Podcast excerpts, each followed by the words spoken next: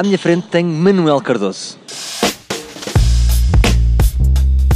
Perguntam-se vocês quem é Manuel Cardoso, uh, e eu dou já na cabeça por não saberem quem é Manuel Cardoso, que é um novo talento. Uh, um novo talento na área da comédia. Atenção que esta expressão novo talento pode dar dos 17 até aos 48. Lembro-me de António Feio e José Pedro Gomes dizerem que eram novos talentos até aos 40. Isto pode acontecer, portanto é uma, uma altura de graça. E eu quero que, uh, que um para um seja também um bocadinho isto. Não só pessoas conceituadas, não só barbeiros e pessoas que eu apanho no Jardim da Estrela, mas também como uh, novos talentos e sobretudo na área da comédia, que é uma área que me interessa muito. Manel, muito obrigado por teres vindo.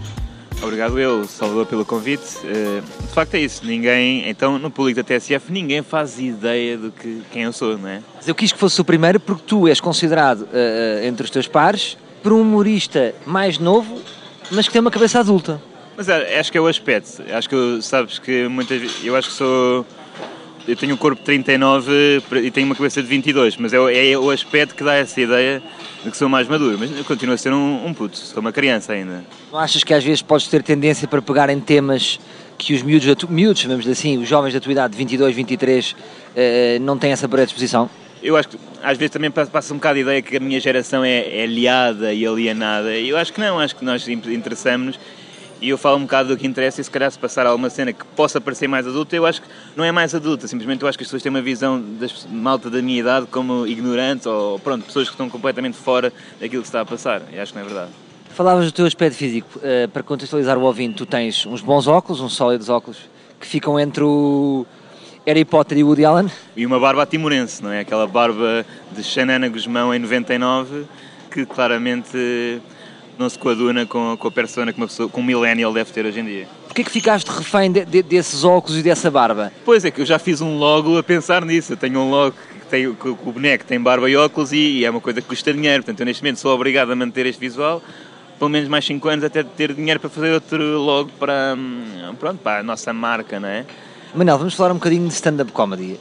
Eh, muitas vezes as pessoas podem ter a ideia que as novas gerações têm a vida mais facilitada, mas nem sempre é assim alguns colegas teus, com quem eu me dou e que já sou amigo, dizem muitas vezes que para nós é mais fácil e eu faço um bocadinho uma comparação. Eu, por exemplo, pertenço mais ou menos à segunda geração dos morangos com açúcar, que ficou conhecida ainda hoje é conhecida, e vocês já são da sétima eh, geração dos morangos com açúcar e que já é muito difícil saber os nomes e as caras. Acho que sim, mas eh, eu acho que a vossa geração dos morangos com açúcar teve mais dificuldade em impor-se porque não, ninguém estava sempre a partilhar os vídeos de morangos com açúcar e não havia essa cultura de redes sociais, pronto, neste caso da comédia. E, ou seja, nós tivemos plataformas que nos facilitaram um, o boom, não é? O facto de aparecermos com alguma pujança. Quais são as, as maiores dificuldades da vossa geração?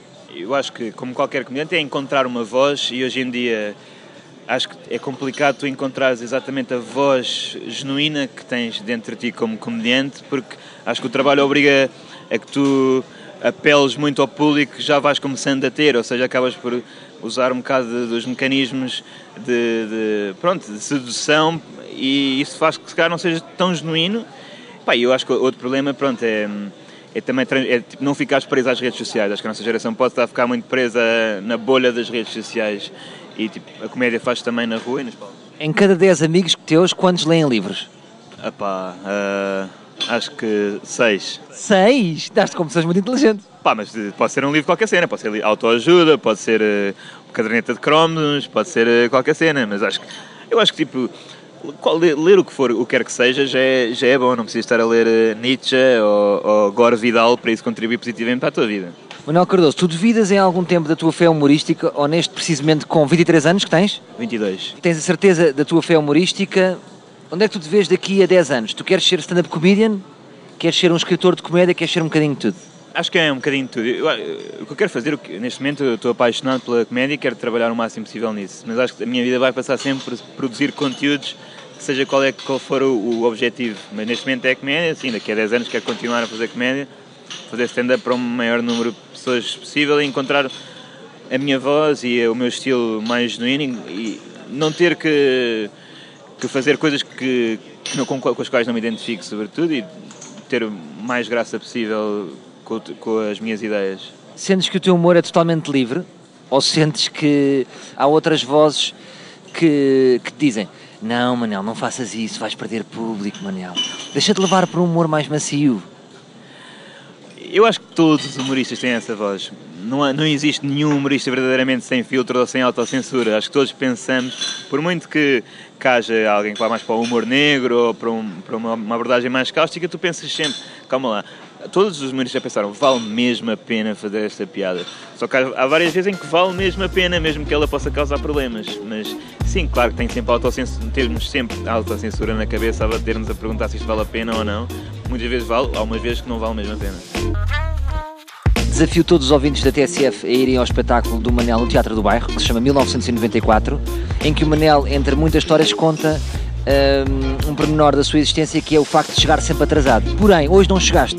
Cheguei 5 minutos, que ainda é dentro da, da tolerância.